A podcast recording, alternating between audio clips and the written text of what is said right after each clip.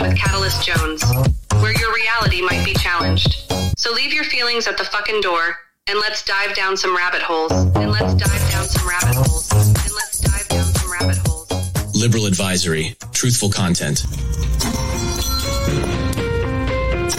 Lizard Illuminati. A secret reptilian democratic stronghold. A new world order.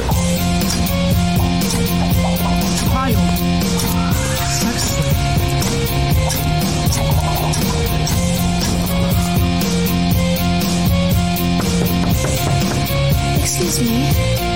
Has anybody seen a white uh, rabbit? That was a joke about the world being flat, right? Was it?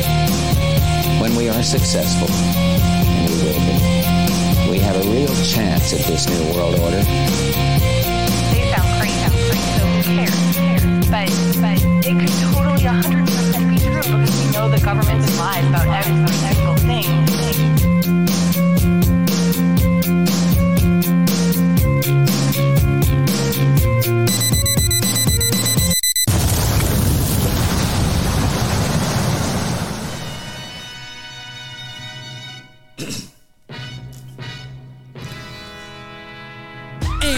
Welcome, fellow truthers and junk conspiracy junkies, to another episode of White Rabbit. I am your head. Ugh, fuck, dude. I have been out of the saddle so long. Let's give that one another go, shall we? And I am not going to edit the fuck out of that, but I have not been in the fucking driver's seat for a minute. So let's fucking do that again.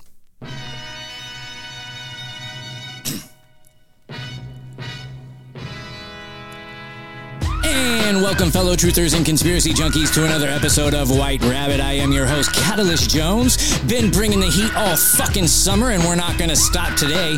It's been fucking fire as fuck. And like I said on the last episode, the entire fucking world is on fire. And so with that, I'm like, who is one of the hottest fucking voices out there? It's Andrew for America. So, ladies and gentlemen, welcome Andrew for America. What is up, brother? Yeah. Been waiting to come on the show for a while. We've been uh, uh, schedule conflictions, but uh, we did it, man. We're here. I'm glad to be here. Thanks for having me, brother. Man, I've been excited for this one. This has been in the works for like so long, and both of us, I think, have had to reschedule at least twice. So it's it's been in the making, Summertime. bro. But every time I've talked to you on the tavern, I'm like, dude, that's my people's right there. So, you know, it's it's only fitting that you come on White Rabbit. So that's how I met you. For um, my listeners who may not know who you are, could you please uh, let them know what it is that you do and how you aborted the White Rabbit?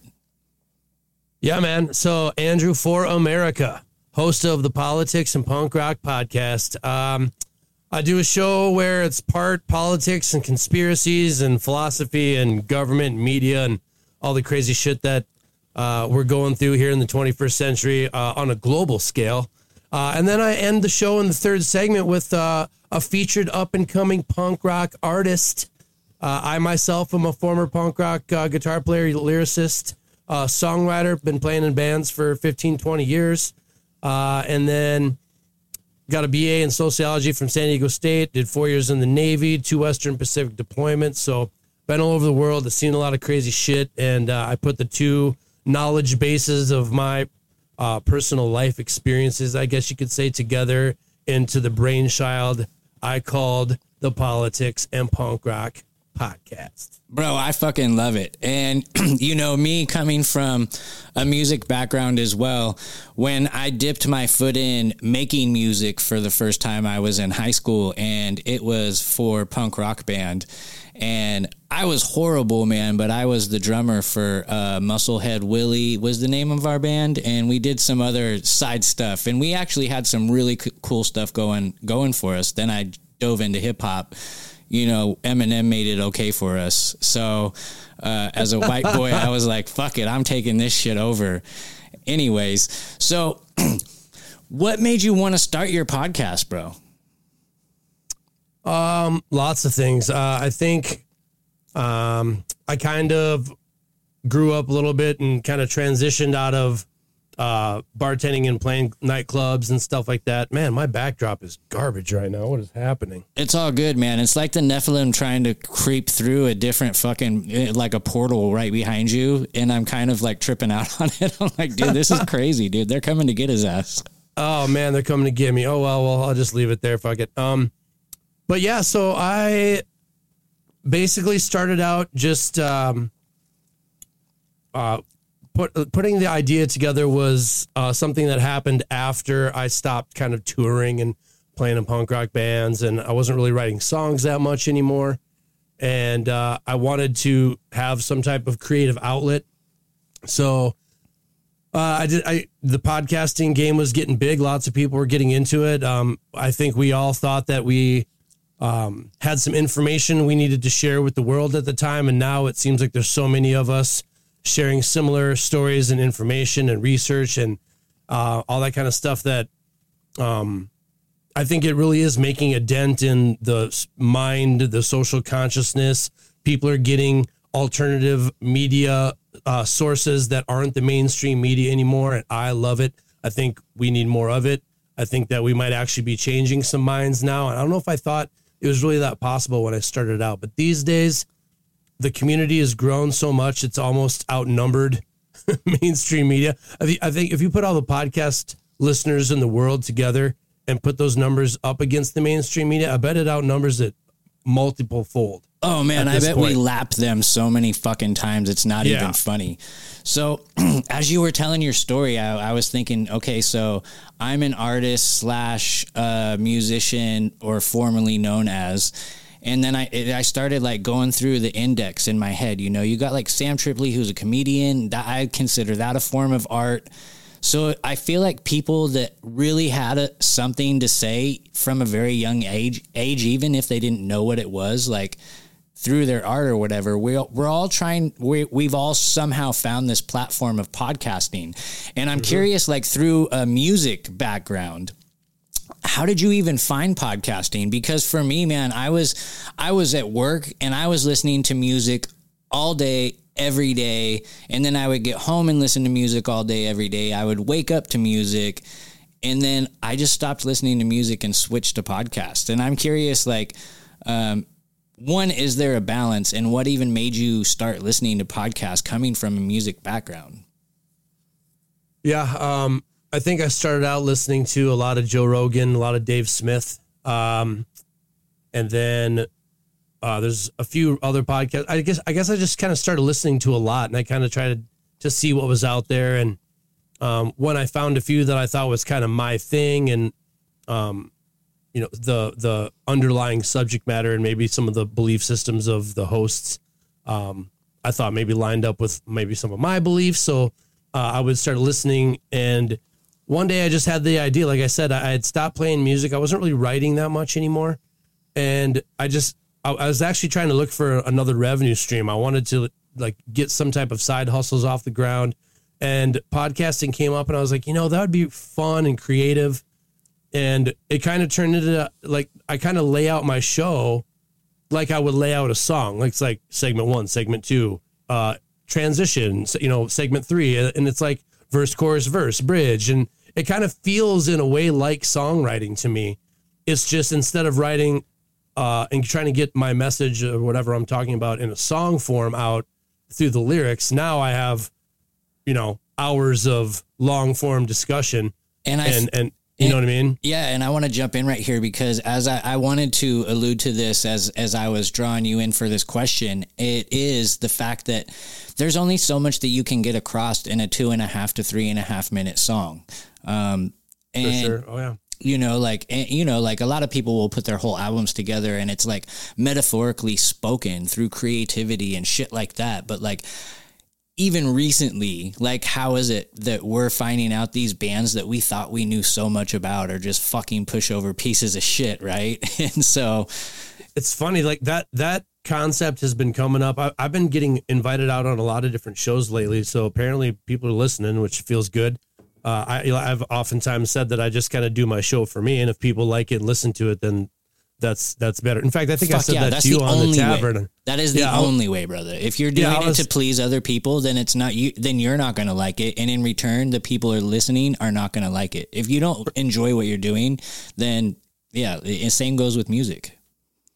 Yeah, exactly. And so I think that's kind of what happened for me was just I, I had the idea. I thought about, okay, if I was going to do it, what would I do? And I started just kicking ideas around.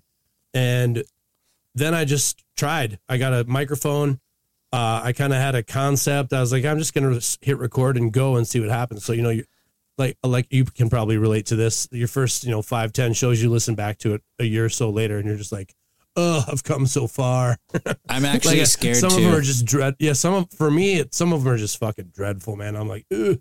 but um, when I when I listen, I listen to an episode probably, I mean, multiple times editing. You know how it goes before I actually am ready to release it, and so I've I've absorbed it so much before I release it that I kind of already know certain parts verbatim, and um, it, it is a creative therapeutic outlet more than it is like, oh, I want to have a hot show that everybody listens to and I want to get popular. And, you know, yes, I have information I want to get across, but what I'm offering, in my humble opinion, is just my perspective based on a year. You know, I'm in my 40s now, so I have a, a life's worth of experience, um, both in music and in politics, and and you know, reading at length for years and years and years. It would be Um, arguable to say that you have multiple life experiences at this point because I think that us in our 40s have experienced so fucking much that our parents couldn't fathom and our children couldn't fathom.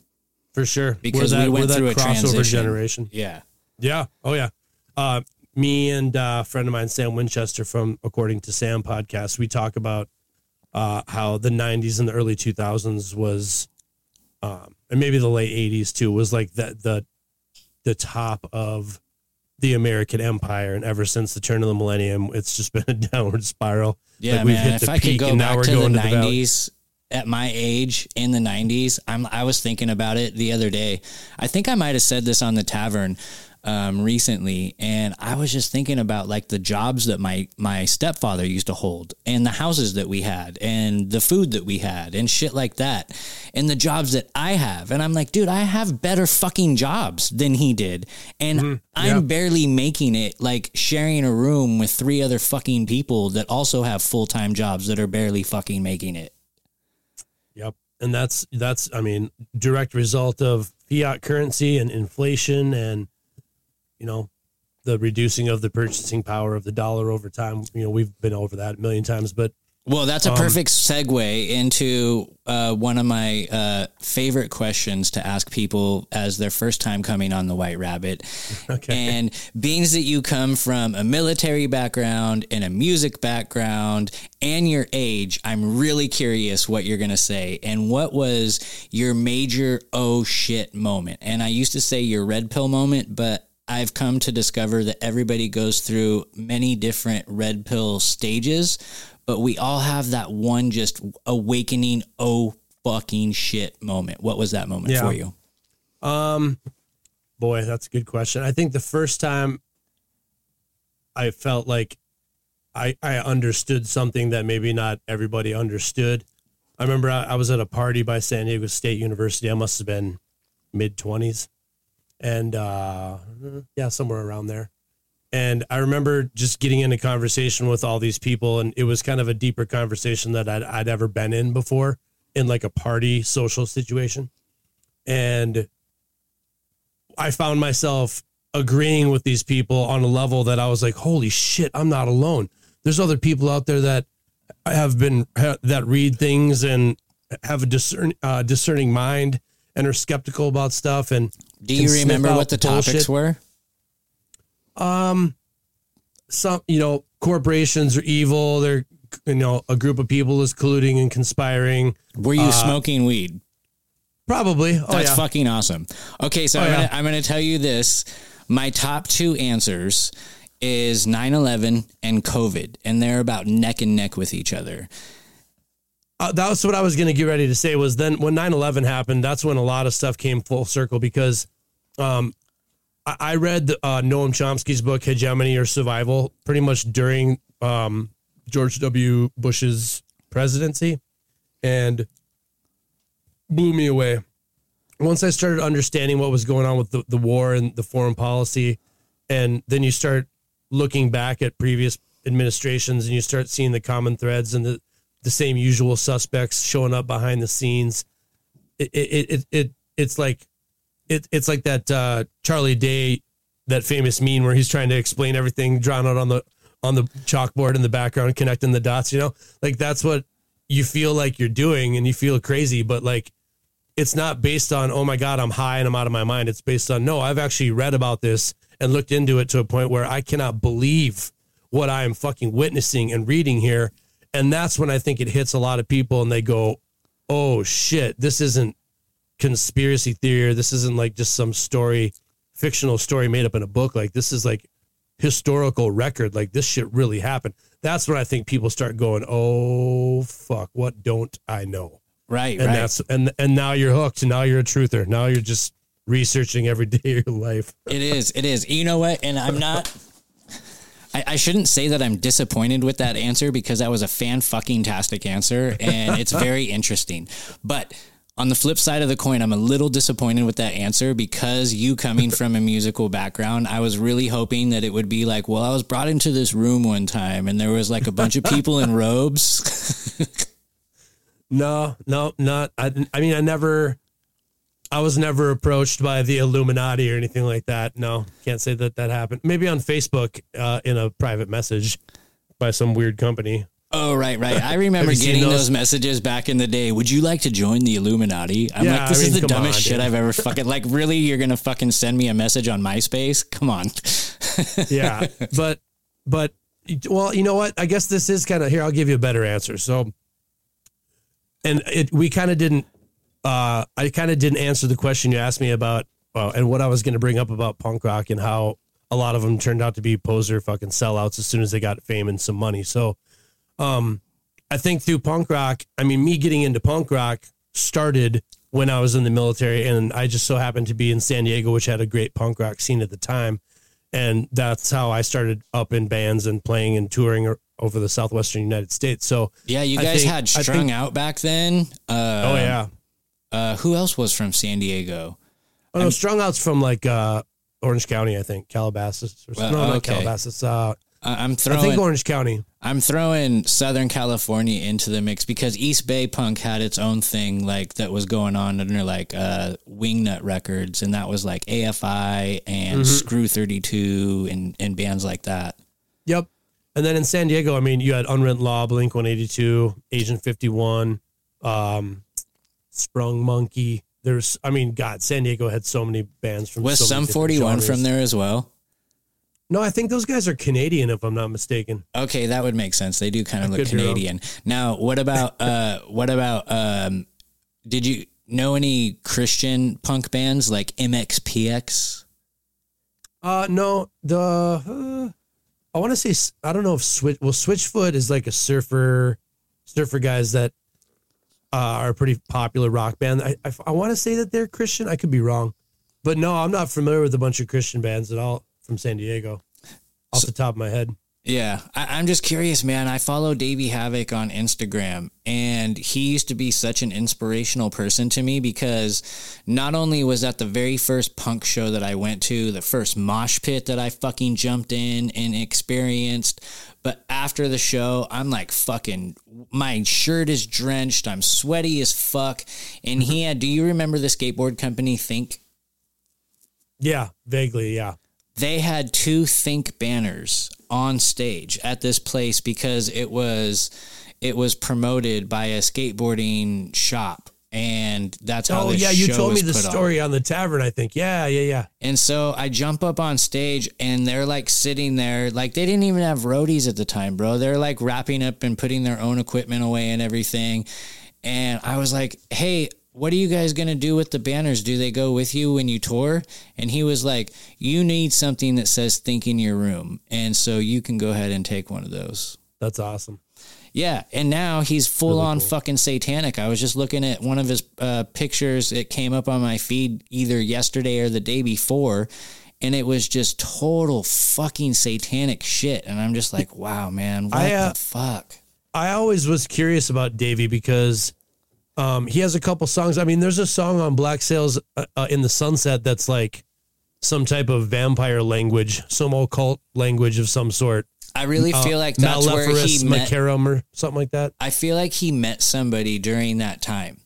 Um, because when Maybe. I when I was when the story that I just told you, they were skater punks, right? They came out Mm-hmm. and their fucking first album, they were wearing like Misfit fans, thrift. yeah. They were wearing thrift store fucking suits, and then their second album came out, and they were like skater punks.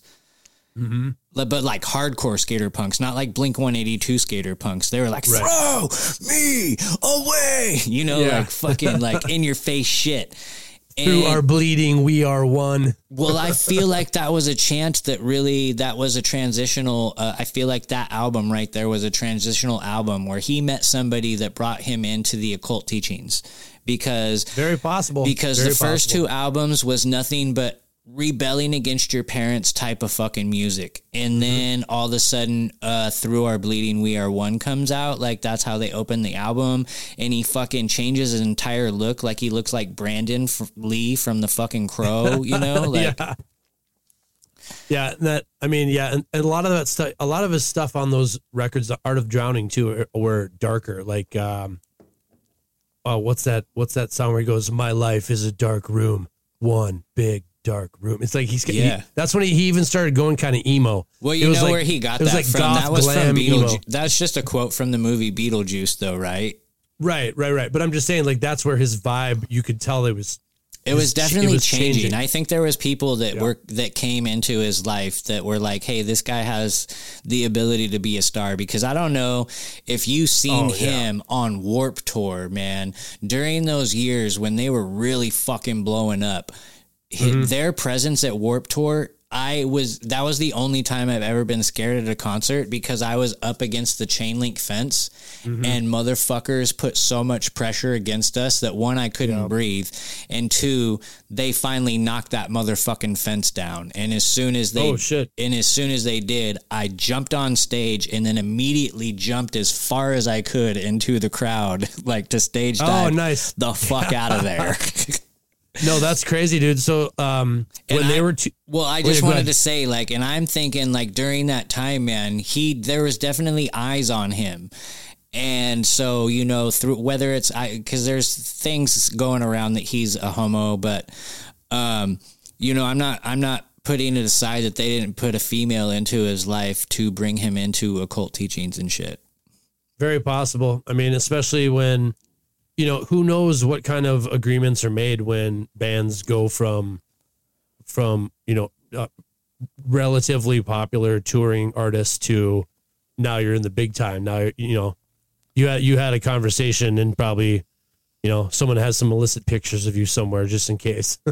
Right. you know, I mean that's that's probably how it goes. I mean, how many times have we talked about, you know, with the hip hop uh, got artists that got called into the room and they were like, "Hey, you know, we're, we have this agenda we're going to push." You know, that's We'll give you all actually this money." finally starting to come to the surface as like something that's almost common knowledge now. I'm hearing Oh, this. yeah. I'm hearing this talked about a lot recently, and they're talking about the uh, the prison agenda, and and a lot of artists are saying, "Oh yeah, we get paid more." To talk about this, so like, why There the is. fuck wouldn't we talk about this? You know what I mean? But Follow the money, man. Yep. That's just how it it's it it's that's where we're at now. But what you're talking about is an actual fucking meeting that took place with CIA Mm-hmm. spooks and fucking top executive record producers and the biggest influencers in hip hop and in hip hop during the late 90s and At the or- time, or, yep. the early 90s and the late 80s. Mhm. So you got NWA a part of that, which I find it ironic that Ice Cube is speaking out. And I was going to ask him about that fucking meeting when he agreed to come on the White Rabbit, but you know, fuck, fuck Catalyst. Yeah, I know. We're We've just been- gonna we- ghost this motherfucker. He his he's gonna ask us the wrong questions. Let's do Joe Rogan and people like that. and Tucker Carlson. You know what's crazy about that too is like I, I actually talked about that on one, one of my episodes where I was like, I did I was talking about you, but I didn't mention your name. I was like, hey, you know, this happened with uh, Ice Cube, and I, I was like, do you guys believe him? I'm like, you th- you think he's gonna come out here and scare all of us and tell us that the big club is watching all of us and we should shut the fuck up, or is he really gonna come out here and talk to we podcasters in the truther conspiratorial community on our level from a knowledge base that we all have so that it's an intelligent conversation when we all are kind of are aware of similar facts. I didn't want to make a judgment call until I saw what shows he was going to do and what kind of stuff he was going to talk about.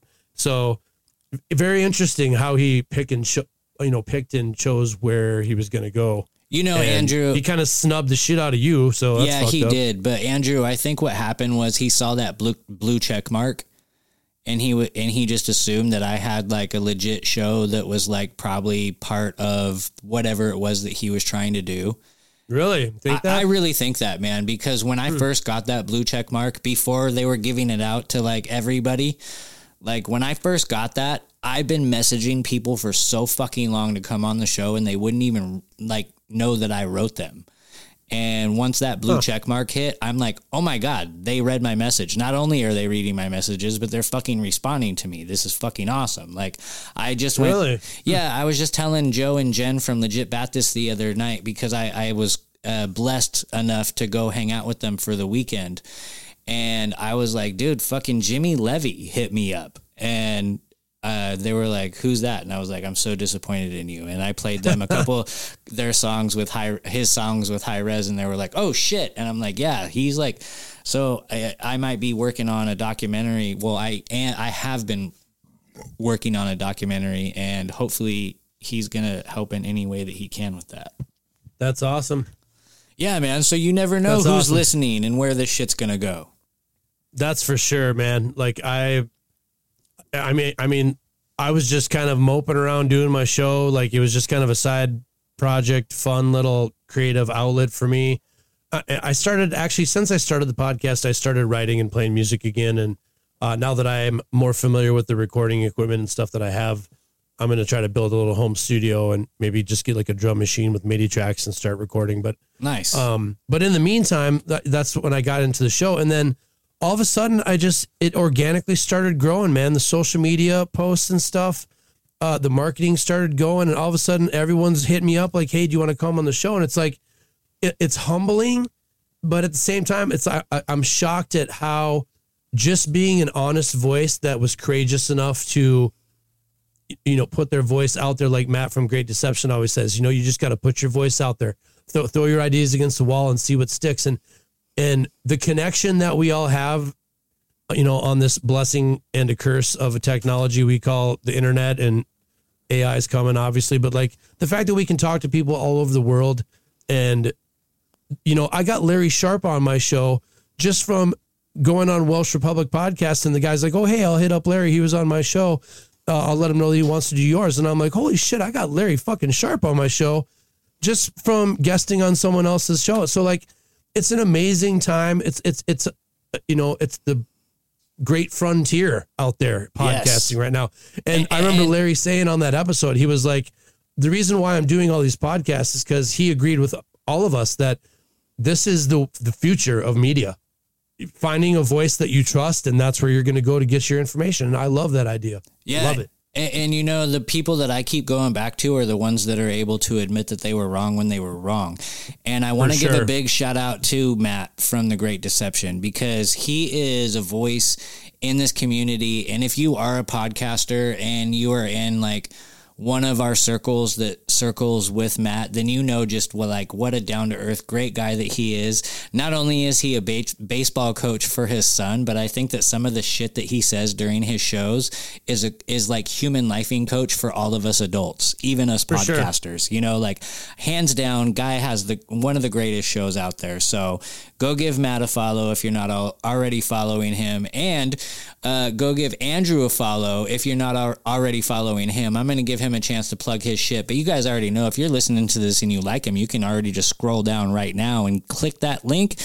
Go start listening to his shit. Come back and listen to the rest of this shit when you're done, and be sure to give him a follow and a five star because this is a true motherfucker right here, and I wouldn't be talking to him if he wasn't. I appreciate that, man. Yeah, I've been, uh, you know, it's it's it feels good. It's very humbling to be invited out on so many shows as of late, and I always say this on the show, and I, I'm going to keep this train going down the track as as long as I can. I'll probably do it uh, forever, regardless of any accolade accolades or popularity. So Fuck it, it yeah. is it's just become my adult creative therapeutic outlet and um I think uh yeah, I, th- I think that uh again, I've said this a million times. I do it for me more than I do it for any of you. So, and that's no offense. I love you guys. Thank you so much for listening. Uh, but Well, speaking think, of uh, doing it for me, yeah. the reason I do this show is because I love digging down rabbit holes. And Oh, so, me too, my one of the questions that I did want to ask you is what is your favorite music based conspiracy? ooh, that's a good one. Music based conspiracy. Shall I tell you mine and then you can tell me yours? Or, Sure, or, yeah. or is that gonna or is that gonna influence what you might say? Well, I, I I was gonna say I think my favorite one. So uh, I read the book Helter Skelter about uh, Charlie Manson. Ooh, yes. Uh, and it was uh, Vincent Bugliosi, the lawyer in the case, uh, apparently wrote the book. And I remember thinking to myself that this was such a crazy story, and I thought that it was a CIA influence. I thought that Charlie Manson was probably uh, a guy that was probably an asset that they probably did something to to get you know kick off all these murders and I and the 100% commun- believe that he was he was uh, definitely groomed by the CIA Mm-hmm. by the CIA um, but I'm not sure if he was a patsy or if he was a Manchurian candidate that actually believed the things that he was saying and doing. It's good. That's a good question. And what what where I think it already sounded crazy to me when I thought about. He always said that the CIA wants uh, a race war between whites and blacks, right? And then you fast forward 20, 30 years in the future, or whatever it was, approximately, and we kind of have the you know the dawn of wokeism and this revisiting to uh, racial issues and cultural differences and like the divide and conquer agenda that we all talk about. So uh, that that fascinated me to think back. Like I actually made this joke once upon a time. I'm like, holy shit, who who would have thunk that crazy Charlie Manson was right about a lot of the crazy shit he was saying back in the 60s, right? But then it goes deeper because then now there's all these conspiracy theories that Vincent Bugliosi, the lawyer that wrote this book, was also involved in the CIA, CIA and that he formed the story about the Charlie Manson murders and situation that he put into this book. So that he and- already had in play because I feel Right. okay. You want to know what I think about this? It is here's what I think is I feel like they were going to originally use Charlie Manson as a mature Manchurian candidate, and they re- Mm-hmm. they really wanted to gro- and groom him at the same time, like not not either or, like and and. You know what I mean? Like right, right. and so because he was in and out of prison a few times, it's not like his record was squeaky clean. But not only that, he was a very gifted musician that lo- a mm-hmm. lot of musicians that made music that all all of us look up to right now looked up to him as a gifted musician. And he was a part of this whole Laurel Canyon group and there is a huge conspiracy be, behind Laurel Canyon Oh, yeah. and and even the role that they play in yep. movies and snuff films and things that's going on to this very day. And and these CIA spooks that have their hand in this. What I feel is Charles Manson backfired on them and he actually had his own awakening and through that awakening they were like we have to martyr this motherfucker right it looks now. like that. It, uh, I I agree with that because you could tell when when he got interviewed in prison years later.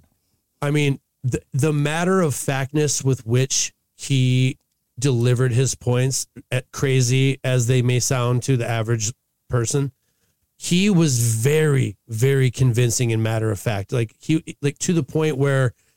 I find it very difficult to believe that he didn't really honestly believe some of the stuff he was saying and maybe he was he wasn't lying maybe he was you know whatever tortured into mind control or whatever because think about think about waco and and david koresh and the branch davidians there's Oh all these shit! I need to check my emails because fuck, dude. Uh, anyways, a survivor from that exact event, who they who uh, Macaulay, Culkin's little brother played the role of in a movie, the actual person just agreed to come on my show. So I oh dude that's that i would love to get hear that because my, my where i was going with that is isn't it interesting how throughout history there's these I mean think about Heaven's Gate down in San Diego. These religious cult leaders that take these people and brainwash them away from society to think that they're the chosen people and the only way to to you know achieve God is through the words of this person that's so charismatic and you know is telling you that they're you know Jesus Christ resurrected or whatever whatever it is. It happens time and time again throughout history and it makes a discerning person and someone who's been lived some years in this world me being 40 years old. Now I've seen a lot of these stories over the years. It makes you wonder is there a common variable that nobody talks about? Like the intelligence community behind the scenes. I mean you think back to the church committee and the JFK assassination like there's too much involvement by deep state CIA whatever you want to call it intelligence community um you know the spooks I the really feel like NSA. CIA too much involvement to not be something there No, I definitely agree with you 100%, but I feel like the CIA is minions compared to the people that actually do pull the strings. oh for sure And, and the CIA is more or less, um, it, it's like an audition stage for who they're going to bring in uh, to the new Knights Templar Right, right. Eh, that- Doing that's the dirty I- work. That's how I feel it is. But like to jump back into Charles Manson and shit, you know, like I listened to a lot of those interviews that he did when he was in prison and shit. And some of the things that he said, I'm like, I shouldn't be resonating with things that Charles Manson fucking said. And that's what made me dig into Charles Manson because he was saying so many things that I fucking agreed with. And I was He like, whoa, this is scary. This is scary. thing. This is scary. Why am I agreeing with him? Right. And they were like, and one of the interviews was like, if they were to give you, if they were to post bail or fucking just let you out by a miracle right now, what would you do? And he would say, um, I would go plant almond trees. And I was like, "What, dude? This ca- this guy like," and and that was like during an awakening where I was just like getting really in touch with like Earth and stuff like that. And I'm like, "Man, dude, I I really feel like this guy just hit an awakening." And he was like, "Oh wait, these motherfuckers are using me, and I'm just gonna do my own thing and be artistic." And then they were like, "Oh, the fuck you are." Yeah. And I think uh, they were probably supplying him with free LSD because that was during the time where they flooded the streets in San Francisco in the hippie movement with LSD. So Oh, I think that absolutely he, they were. I he mean, was that's- keeping that's everybody actually- high out of their fucking mind. Yeah, that's not even a conspiracy. That's not land. even a conspiracy theory. Oh, I know. Yeah, that's that's that's, real shit. actually real shit documented, and he Mm-hmm. is actually one of the victims of the experiments that they were doing with Mm-hmm. that entire fucking thing with the CIA and the LSD experiments that came out of um, the Haight Ashbury district in San Francisco and shit. Yep, and that apparently all that stuff was you know military contracted uh, testing that they were doing. You know, uh, you know, allegedly the story goes that these all these uh, psychotropic, whatever hallucinogenic drugs all came out of this this project where they were trying to come up with ways to control soldiers and like chemical warfare, biological warfare, yada yada. So interesting how that backfired. Like in the pro- in the process of trying to find a substance that could like fuck up or corrupt someone or shut them down, it actually expanded their mind and connected all their brain neurons into one Right. thing where they could attain enlightenment. Well, it, it did to a point and it didn't to a, a point because I would say that during the 60s, that whole CIA operative, and I would I would go as far to say that uh, Woodstock was not a grassroots movement that just sprung up out of nowhere. I, I Interesting. you know, like because if we look at the uh, like how uh, not Corey Hughes, but uh, Charlie, um, who I just had on the show, uh, Charlie, Charlie Rob- Robinson? Charlie Robinson, yeah. Uh, how Charlie Robinson, his book, it says like the controlled demolition of America, right? And just in the title right there, you look at like these certain aspects of American history that were part of the controlled demolition.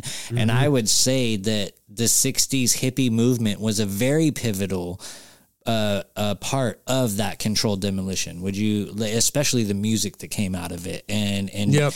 and that was like, hey, we can control the masses through music now. Yep, I think that was the beginning of their involvement in in music, and then slowly it it got into media with the consolidation of the big five, and then um, Telecommunications Act of 1996. Uh, that Clinton signed into law. That was when the media was completely infiltrated by CIA and um and then JFK, man. JFK was that that was that was the message that that they were sending to the world. The Dulles brothers, every, the church committee, where they admitted what the CIA was doing. They're feeding stories to the news. Um, uh, Averell Harriman from uh, um, I, I want to say he's a skull and bonesman. I could be wrong. He's definitely in one of those secret societies. He you know what's crazy is, so many people, th- uh, and I hate to interrupt you, man, but that's just what I do. I'm bad at it, but It's all good. uh, so like you you look at these skull and bone bones members, and the average person, the average normie, will look at these politicians, and if I was to say, oh, they're a skull and skull and bones member, they're a part of a secret society, they're like. Doesn't matter. Like the president of the United States, fucking, they're not going to steer us the wrong way. But what these pe- pe- people don't realize is they take a motherfucking oath, and during that oath to their secret society, it says that any oath you take after this, this oath proceeds that oath, and mm-hmm. so you are to help your brethren at first and the agenda of your organization. And so and and the best example that we have of this is John Kerry or yeah, John Kerry versus fucking Bush in a fucking presidential election. We had a Democrat Oh, versus where he a had a one and then he Republican. conceded. Yep. We had a Democrat versus a Republican who were both fucking Skull and Bone, Bones members that went to uh, Yale University in the same exact secret society. So it didn't really Mm-hmm. matter who uh, took office. It was it was who is going to help the agenda more, and if since we are creeping on September 11th, I would like to transition this into a little bit of September 11th stuff. Sure. Oh yeah. And so uh, that was pivotal for September 11th happening because we have people behind the scenes that are not aware of the type of people and the top five or six people that were integral. Like they, they were absolutely. Uh, they were absolutely there for a reason, and it wouldn't have worked if they weren't there and in the positions that they were in. And Dick Cheney actually had more fucking control over the United States during during Bush's term than Bush did. So Yeah. I would Uh, make the argument that Cheney and Karl Rove and um, who's the other guy? There's another guy in there that I think the three of them together, um, Rumsfeld, were- Rumsfeld, were, were running. They were running a majority of what was going on. right, and this was also fed to them through uh, Henry Kissinger. And if we look back on Mm-hmm. That's the next level above. Yep. You're talking about levels above the CIA. That's the next level above. Yes, right. So we do have these. We have Soros. these organizations that are, and you know, I, I wish I had a, written them down, but I was just listening to Charlie Robinson's latest episode. So if you guys go listen to that, also The David Icke one. Uh, no, uh, Charlie Robinson just put out an episode where it was a solo episode where he is breaking down uh, 9/11 and who are the top five players in who were instrumental in making this happen and their positions and why their positions were so important. And I heard that today, and it floored me because I was like, I knew all this, but like seeing all seeing somebody else. Like put, Put all the together. pieces together. I was like, Charlie's so good at that. Holy He's- shit! I bro. love his show. Yeah, dude, it was incredible. I want him on my show. You got to have him. Yeah, you got to tell him to come on my show. I, I would love to talk to him. Uh, yeah, okay, Great I, will- I will do it. I'll do what I Great can. I can't speak for other people, but I, I, I will do what I can. It's all good. Yeah. All good. Um, and then love uh. Love his show though. my my boys at Red Red Pill Cartel podcast, uh, very con, con, uh, Christian based conspiracy podcast, also put out a three and a half hour episode today or yesterday about 9-11. and I'm like, do I even really need to listen to their episode because like Charlie Robinson broke it down so much. But then I started listening to it, and I'm going to tell you guys right now, I haven't finished it yet. I probably got like another hour to go because it is a three and a half hour episode. Oh boy. But they touch on things that Charlie doesn't touch on that are more fun for all of us conspiracy theories, uh, theorists, all of us conspiracy junkies here at White Rabbit. And that's So- Yeah, go ahead. So I, I just suggest listening to like Charlie for the straight facts and of everything. Not saying that the Red Pill Cartel did not give you facts because they absolutely do with receipts, but they hit on some more of the funner aspects of conspiracy. Yeah, that's what I was going to say. I love that story because that reminds me of something that we always talk about. This whole argument that a lot of us conspiratorial truther podcasters are talking about the same stuff, and it's becoming a bit of an echo chamber.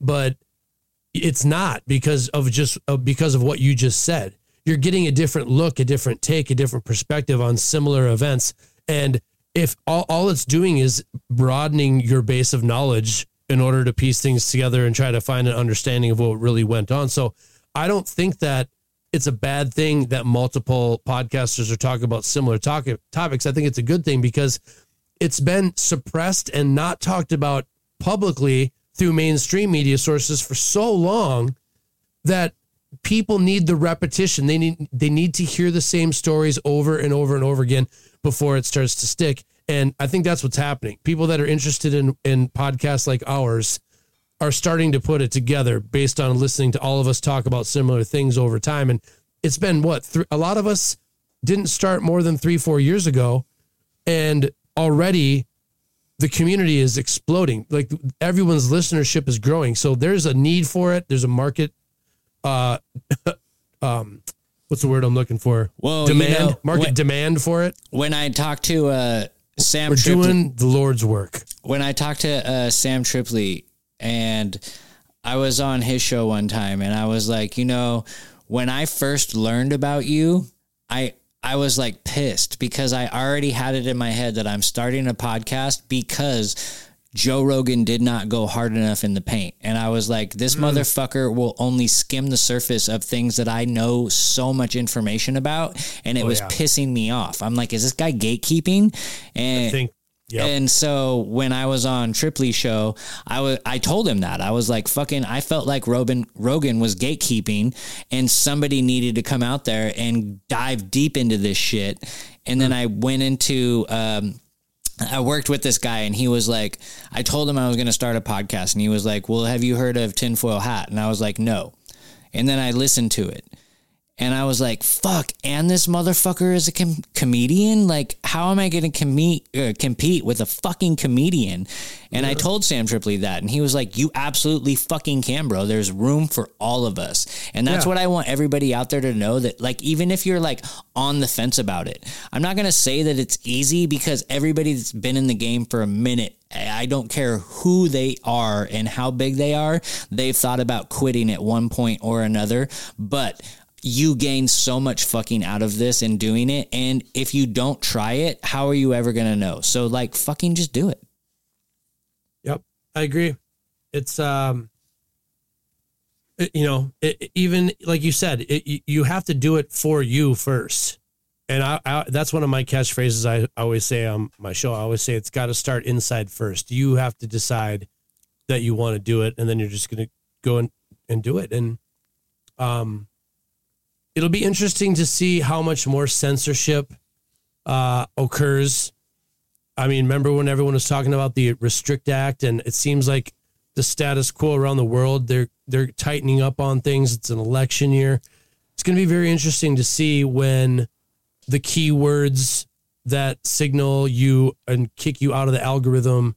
Um, I talked about this on the AM Wake Up Show the other day about Matt Taibbi saying that you know they're flagging keywords on all internet, social media, everything, and um, certain words will kick you out of the algorithm basically, and you'll be basically shadow banned in some way. So, uh, I, I don't know how much more time a lot of us have, but that's even more of a reason for people on the fence to get in the game and get your voice out there and help spread knowledge and awareness to people before it's too late, man, because it ain't looking good. No, it ain't. But with that being said, I don't think that we're out of the fight yet. What do you think? Oh, not at all. The fight's only just begun. So, It's only just begun. you know, with your name, Andrew for America, you're wearing your American glasses, and because you were coming on, I decided to wear red, white, and blue today. Although I'm wearing my own. You can get this at whiterabbitpodcast.com if you see my NASA Lies shirt. And, uh, anyways, I'm wearing red, white, and blue, but, uh, more and more I am I am realizing that there's psyops that are counteracting psyops and a lot of us truthers. The stuff that we put out and I've been guilty of this for years uh, is also a psyop. And I'm just curious how you feel like going into this election cycle. You're saying like podcasters, like, man, if you want to start a podcast, now is the fucking time because as soon as this 2024 election starts heating up, they are going to throw so many fucking false flags, psyops on top of psyops on top of psyops. It is going to be a conspiracy theories fucking like uh, wet dream, bro. It is going to be, it's going to be fucking Dave and Buster's compared to fucking Chuck E. Cheese. Uh, this reminds me of uh, one of my favorite stand-ups. Lewis Black has uh, in the beginning of one of his specials. He's like, you know, being a comedian's hard, and these days it's even more difficult. He's like, a couple things of will happen, and then I'll start thinking about how to make those funny, and then fifteen other fucking things started happening. He's like, how do you keep up with this shit?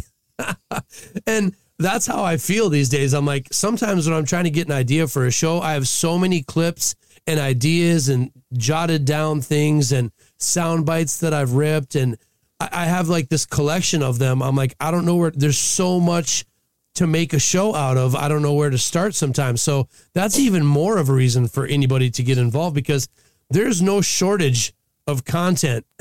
there's no shortage of stuff that the big club is trying to roll out that doesn't need to be talked about. No, It for is- sure. It is a constant uh, stream these days. So I want to get your I want to get your opinion on this, man, because as my listeners know, uh, some of them are still aboard when I was a Q-tard.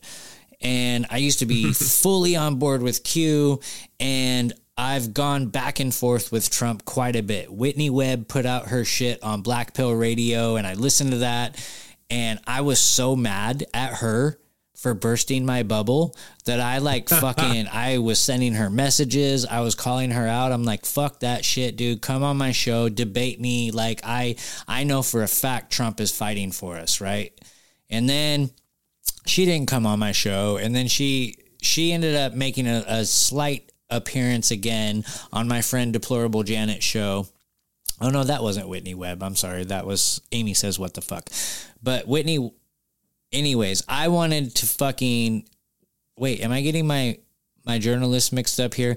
Anyways one of these it, it, it might have been amy says what the fuck. It was amy says what the fuck. I'm sorry disregard that it was not whitney webb whitney webb has yet to put out anything that i've been like fuck that shit whitney webb has always put out fucking 100% she is batting Great recovery. She's batting 1000%. I fucked that up. It was Amy says what the fuck. And honestly, Amy says what the fuck is most likely batting 1000% too, but she said something that I did not want to fucking hear because I was on the Trump train at the time and I was also fucking fully Q-tarded. I still can see fucking Q hats sitting in the corner of my studio right now. so my question for you, well, okay, and here's where I am because I need to lead into this a little bit more. I've always been like, yo, it's fucking, it's all fucked. We're fucked. We've all been fed a lie. And now all this shit is happening. And I'm looking at Q posts that were happening and the deltas. And I'm like, holy shit, now more and more things are coming true from the original Q posts. And I'm like, oh fuck so now i'm like starting to climb the fence to get back on whether i'm gonna teeter left or right on this motherfucker like it, do I want Trump to fucking become president again? Does it make a fucking difference?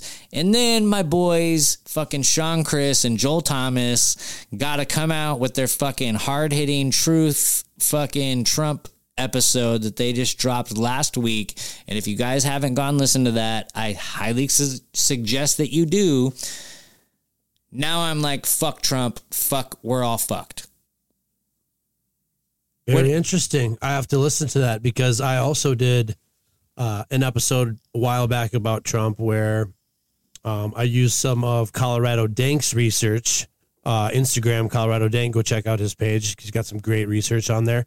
And I went down a rabbit hole about Norman Vincent Peale, 33rd degree Freemason, author of the book, The Power of Positive Thinking. Big fan, uh, Oprah. Oprah's a big fan. And uh, turns out he's been the pastor of a church in New York City for years and years and years. Trump's whole family has gone to this Trump uh, to this church. Norman Vincent Peale married Trump, uh, and Norman Vincent Peale has been quoted as sa- saying that Trump was his greatest student ever. So I don't know. Man, to all the people that are pro like, Trump, I, I think Trump is just could he be the greatest actor of them all? And they're all he- playing along with it because here's where I was getting at at the beginning of this Albert episode. Pike, dude. They- where- they- oh, if dude, the- Albert if- Pike has written if the down. people want heroes and villains, we will provide them with heroes and villains. Right. And so check this out, bro. So what if both of them are just on in it, in in on it, and fucking he's just playing the greatest acting role ever think- played. I think that is one of the most feasible, logical arguments, working arguments, working theories. They're like, uh, that I think I'm. I think that I think I'm on that tip. let's take I thi- all I the think- let's take all the people that would actually stand up against us and do something. Mm-hmm. And then we'll just keep fucking with them little by little by little. Mm-hmm. By doing this, we can also get the liberals and all these people that believe us and they want to be anti establishment, but they think they're anti establishment, but they're in a different way or whatever. We can s- completely separate these groups. Not only do Mm-hmm. we do that, but we get the boomers right? And we can separate them politically by using fear. So let's throw in a virus in the middle of this, right? And then you have Trump, who had three years to be like, I'm the greatest president ever. I'm pointing out all the fucking shit that you guys have all seen, at least the people that are halfway awake have all seen this shit, and I'm fucking pointing it out. So now he completely fucking divides the country. And then you got, it's fucked, dude. It's fucked. I think we're being played. Very I think well we're all orchestrated being plan. Fucking played. Yep, I think I think uh, it- it's it's there's a big drawing board in a room under some bright lights somewhere, and a select group of people all walk to the drawing board, and they literally play a real life game of Risk or chess or Axis and Allies or whatever. I mean, think about all this. You said, psyop after psyop, like. And all of it's binary, and it's intended to be that way so that the average person is divided from other people. So COVID happens, right? Are you are you pro vax, anti vax, pro mask, anti mask, pro ivermectin and hydrochloroquine, or anti? Oh no no, don't do that. Those methods are wrong. It's like they give you these dichotomies of yes, no, for, against, pro, con, and now all these people are fighting over these little. Are you for or against? Very easily to control people that way, and that's Right. what the divide and conquer, conquer agenda and what psyops are. It's exactly the point. Right. And then I go back to Joe Rogan, right? Because what happened when Joe Rogan took ivermectin, hydroxychloroquine, and anaclonical antibodies? He's claiming it as this was his big awakening that they're all out here to fuck us.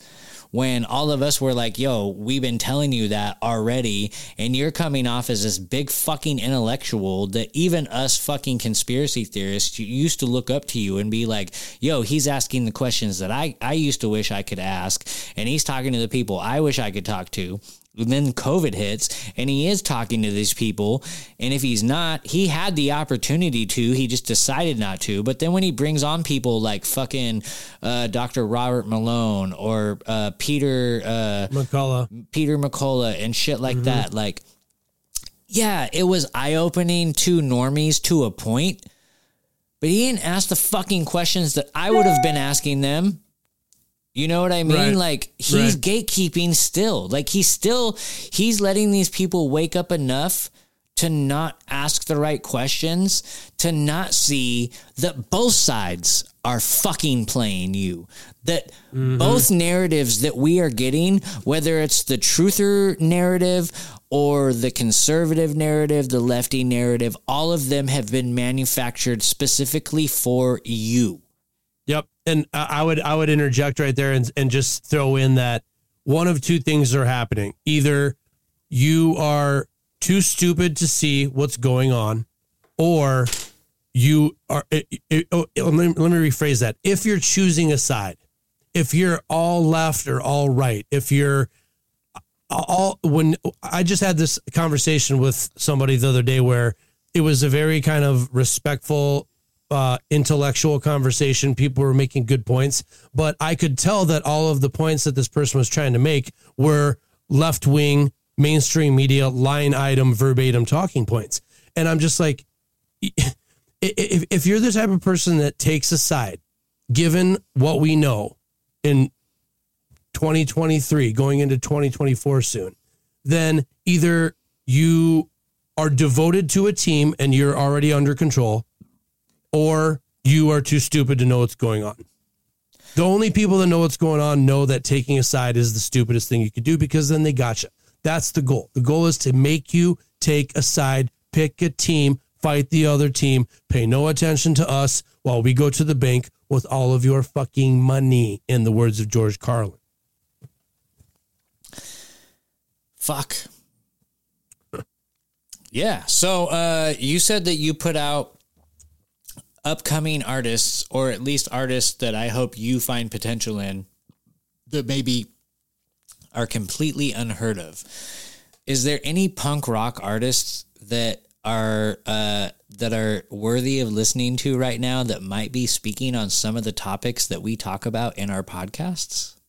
Real quick before I answer that question, great subject change. Get me off my soapbox. I need that sometimes. I appreciate that, brother.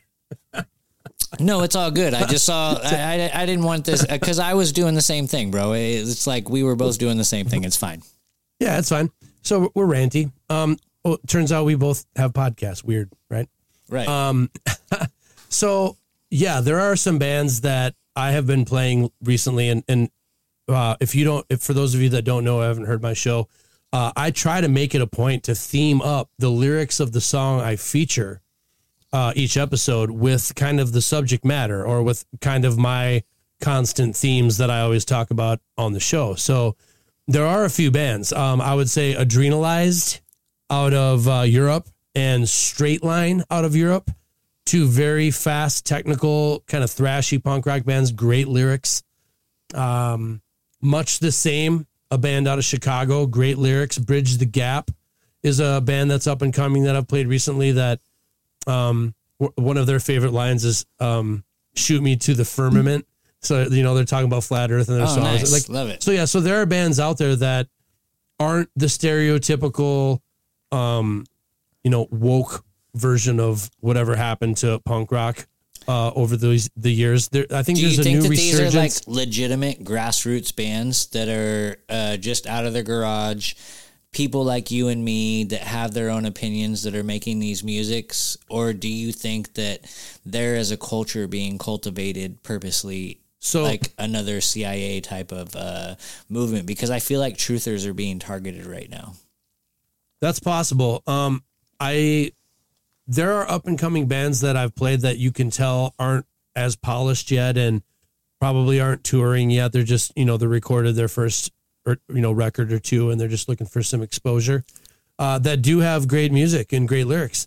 Um, do I think that they're trying to target a new resurgence of punk rock in order to co-opt it? Catch a Like- certain like- wave to ride it in, you know, like I mean, maybe, but I feel like anything like that is going to be more organic, and it's going to be, uh, it's going to be a fight back against wokeism and against this radical left agenda, or communism, or the big globalist, you know, globalism, or whatever you want to call it. There's there has to be a, a group of people that are anti-establishment, and the left is not anti-establishment anymore. I'm sorry to tell you, my fellow Americans, if you are a left-wing person, you are not anti-establishment anymore. Get it through your heads. So there needs to be a group of people that are going to push back against statist, authoritarian government, monopoly on force, overreach, and stomping on the Constitution and personal freedom. Somebody has to fight back against it. And if we don't, it's going to go away and we'll only have ourselves to blame when that day comes. So, hey, that's what we need. Man. We need we need a musical group or a, a musical movement that is going to be truly anti-establishment. And I'm trying to stoke those flames a little bit with my show. I want to bring bands to my show that are talking about this stuff and that maybe don't sound like the bands that you've been listening to and Love don't have the same message that you're used to. You know what I mean? Yeah, fuck yeah, dude. I'm gonna check some of those out. You know, I have friends personally, uh, Joel Thomas and Sean Chris from Kill the Mockingbirds. They uh, they both do their own music and they collaborate every once in a while, and they're doing like real truther music because they're coming at it with like a real different perspective because they've done their research on shit and they're not like I'm for the next fucking psyop that is the psyop to psyop the next psyop type of a thing. So go give them a chance and go check out their music. And if you want to skip through this commercial, then go ahead and skip through this commercial right now and go check out fucking either Sean Chris or Van Tesla, aka fucking Joel Thomas. Kill the Mockingbirds. You're going to love their shit. It's fucking awesome. Hey, brother, I'm going to take a piss real quick. So I'm playing a commercial right here. So if you need to take five minutes, I will be back in less than that. Cool. Awesome. Hey there, pet parents. If you're like me, your furry family members mean the world to you. And that's why I'm excited to introduce to you PurePetWellness.com, your trusted source for all things CBD for pets. What sets PurePetWellness.com apart? Well, for starters, they're an American owned family business with genuine love for animals. They understand the unique bond you share with your pets, and they've dedicated to helping your furry companions live their best lives. And I'm pretty sure that the owner's a flat earther. You can't go wrong with that. That's pretty dope, right? So if you're looking for natural solutions, uh, Uh, Pure Pet Wellness is where your journey stops because they have a premium CBD product specially crafted for your pets. Calming tensioners to soothing bombs, they've got you covered. And conspiracy junkies get 20% off at checkout. Just hit rabbit at checkout and watch the prices.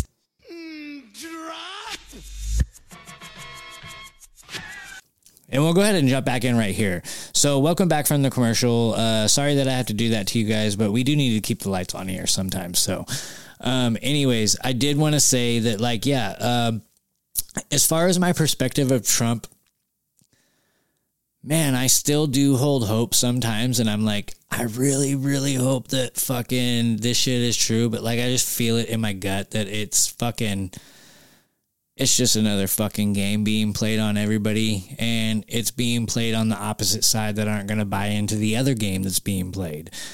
Um, and you know if you don't like what i have to say go listen to amy says what the fuck when she was on black pill radio podcast. And after you listen to that if you don't believe me then go listen to kill the mockingbird's latest episode where they do a trump deep dive. And fucking you know, I mean, Kill the Mockingbirds are going to come on in November and they're going to do that deep dive presentation here on White Rabbit. So you guys will be able to hear that here. Um, Cool. Anyways, all right. Enough of this shit. We're back from the break. Uh, man, what is your favorite? So this does not have to be music because I I, I did want to keep this surrounded around music for most of the time, but Sure. then I but then I was like, all right, music can't be his favorite rabbit hole to dive down. So what is your favorite rabbit hole to dive down?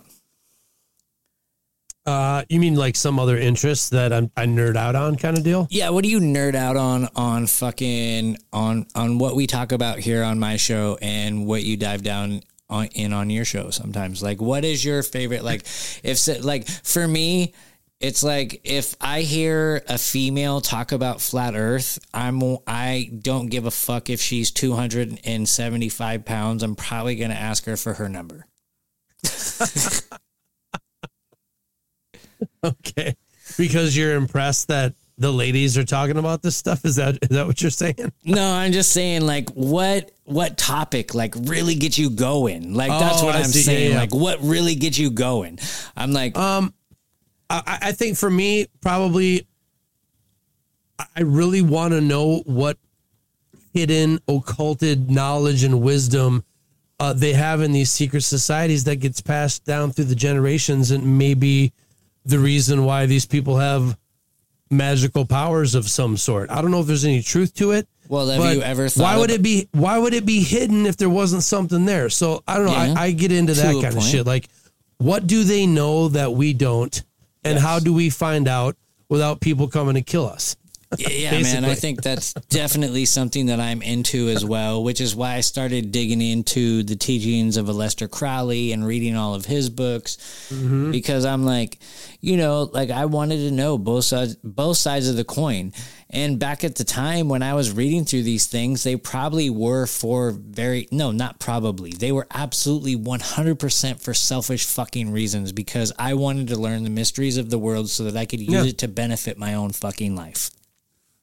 Yeah, I mean, whatever your reasoning is, the, the wanting to learn it and knowing that it's hidden from the general population is going to be interesting to people that have curious minds. So, yeah, I mean, I, for I, I don't have any nefarious purposes, but I want to know what they know, what they know, and if Yes.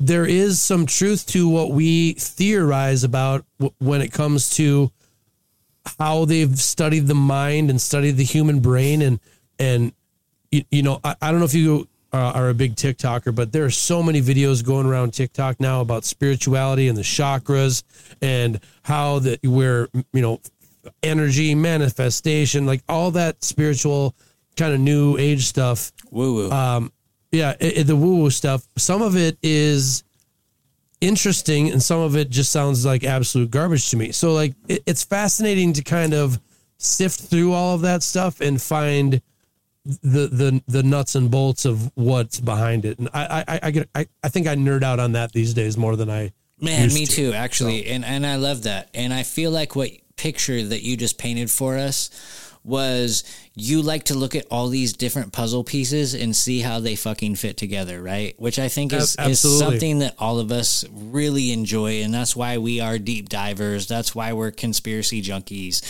Because like that that shit gets us off, and it's like the the more you are able to put the puzzle together, and you're like, oh my god, it's actually starting to make a picture now, and then you know, like, and then you're starting to pre- predict what the picture is, and then you're you're starting to practice things in your own life based on what you think the picture is, and then the picture changes when you put another puzzle piece on it, and you're like, oh my god, I was totally wrong about what I think this picture is, Right. and that is Yep. the epitome of uh of different red pills throughout our awakening.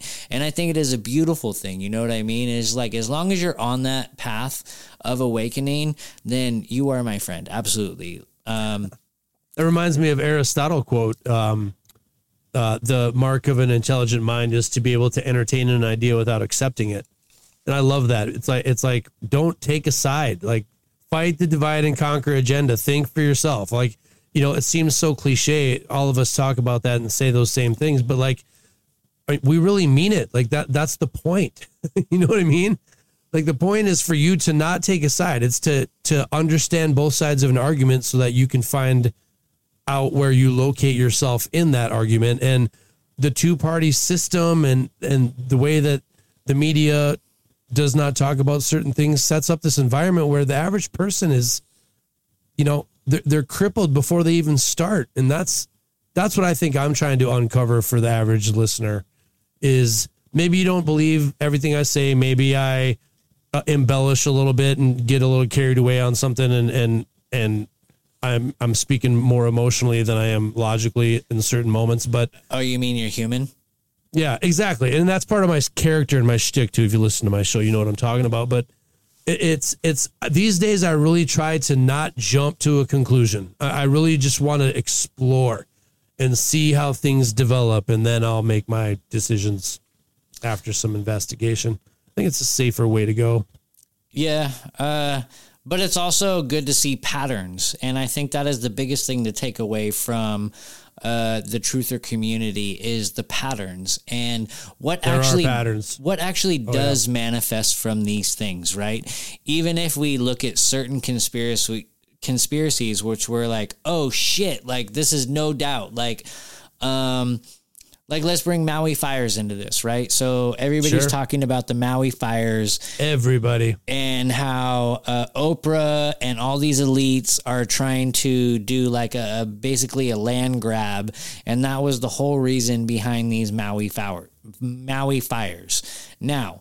I'm not going to throw the baby out with the bathwater on this because I absolutely believe that there is a lot of validity to go along with this. But if you look at it not as in the truth on one side or the other, but you look at it instead of where is the underlining area and more of how are they going to use this situation that is uh, in the news right now? If it's in the news, it's a situation. And how are they going to use this situation to divide more? And if we look at these news stories more like that, I think that we will be able to be able to decipher exactly what their agenda is behind these because it's so quick to say, oh, fucking paint your roof blue, or it was direct energy weapons, you know? And I look at some of these and I, and I debunked some of these videos. And people get mad at me for debunking them, but like not every fucking conspiracy is true. They are purposely put out there to divide us. So, what was my point, Andrew? Uh, I think your point was stay open minded, get as much uh, information that you can possibly gather before you make a decision on a topic. I guess. I don't know. My point was maybe this. that was maybe that was my point. if some my that was your point that was definitely your point my point is this which i don't disagree with your point but my point is slightly different and it is look at how they can use this situation to divide you from your neighbor and that is the purpose of what is happening in front of you and once we start looking at it as that as how can they use this to divide us rather than what is dividing us and we focus more on the reason for the divide rather than the divide itself, then I think we can start fucking coming together more and making more change. Yeah.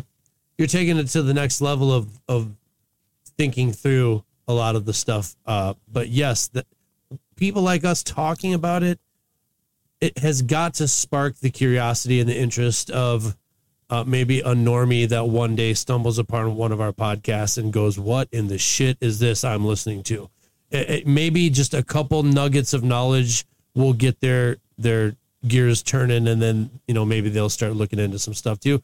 I think that's the most any of us can hope for is that if we can show one person the door, maybe they'll walk through it. You know. At one point, we were all asleep. And that's something that I think a lot of us forget. And even though we think that a lot of us in this community think that we've been alive or, uh, or awake our entire life. But the truth of the matter is, is every week that goes by, we realize just how awake we aren't.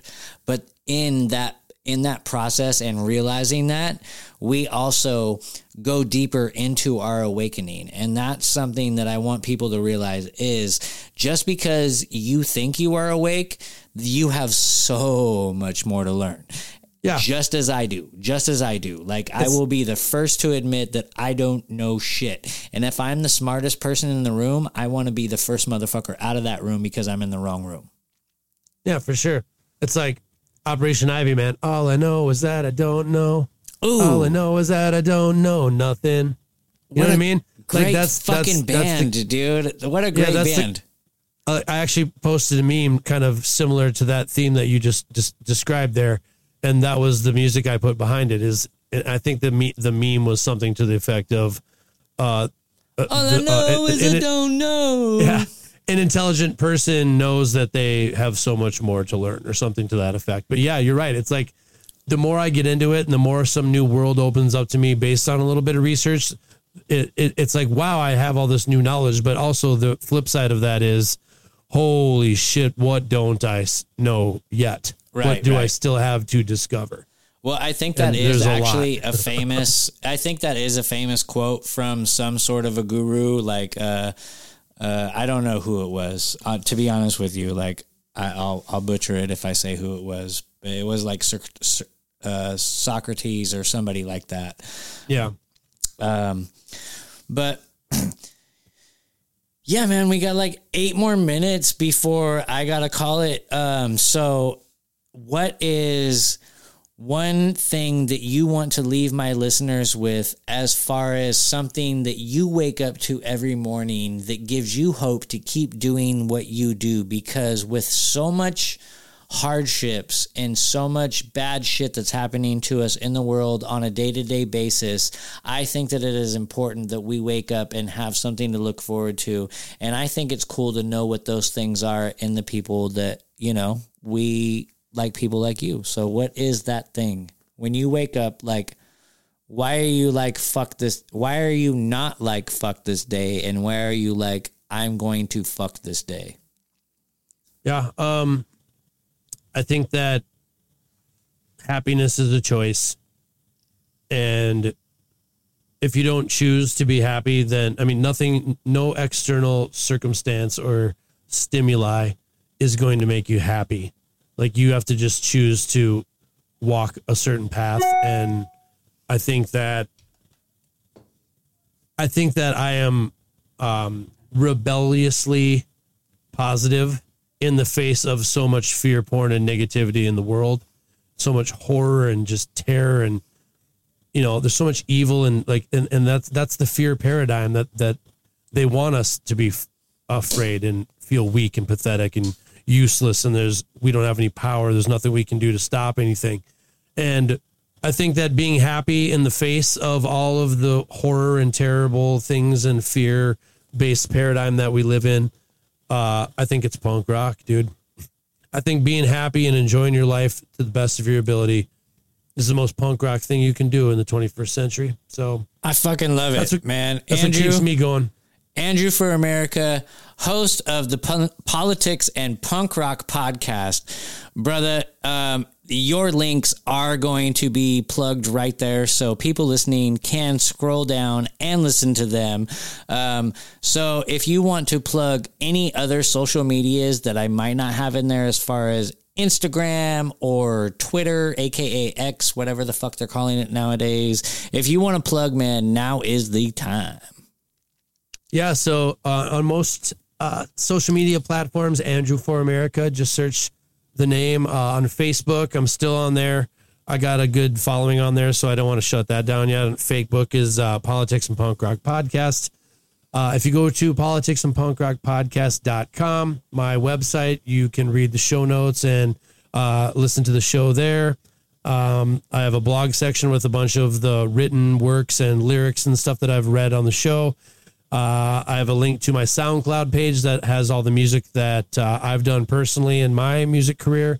And then there's a link to my Spotify playlist for all the bands that I've played on the show, as well as some of my stuff, friends' stuff, bands that I like. Uh, it's a great uh, punk rock playlist that I've curated, and uh, I would love it if people liked and followed that.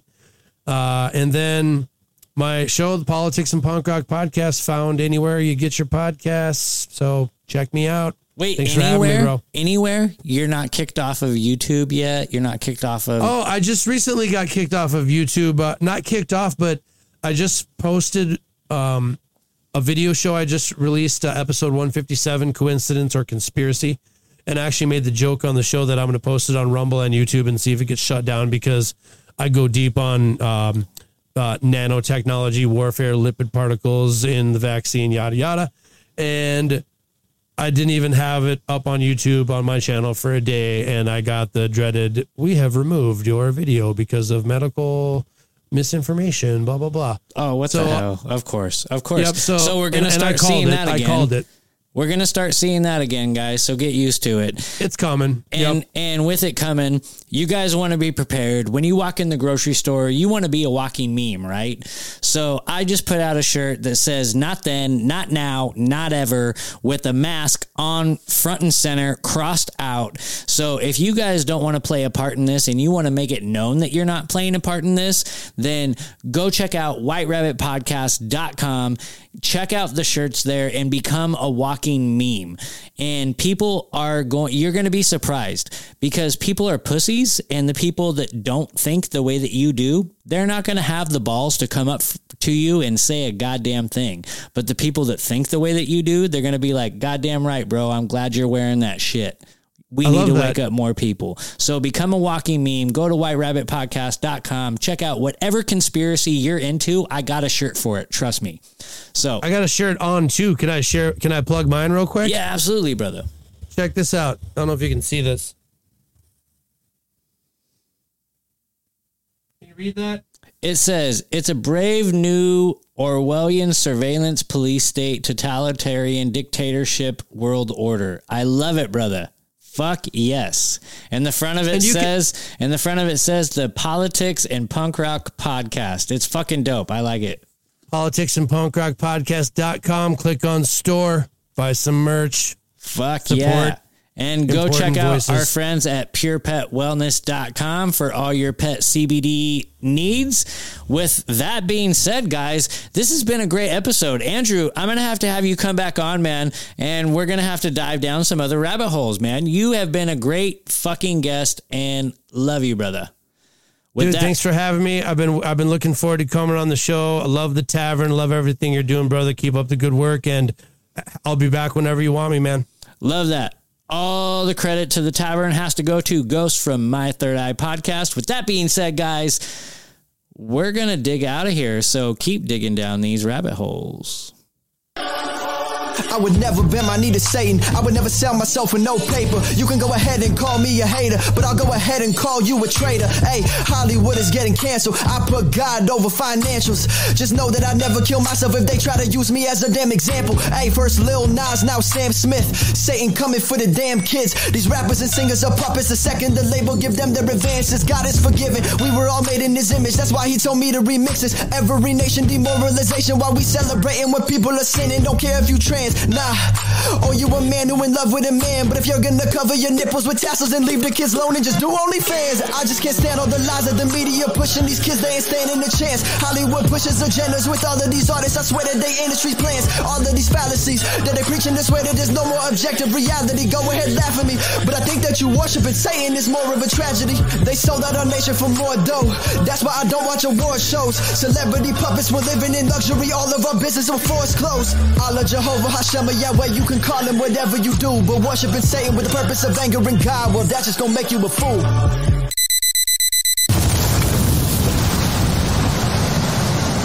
I don't give two fucks, but I am telling you right now, that motherfucker, that motherfucker back there is not real.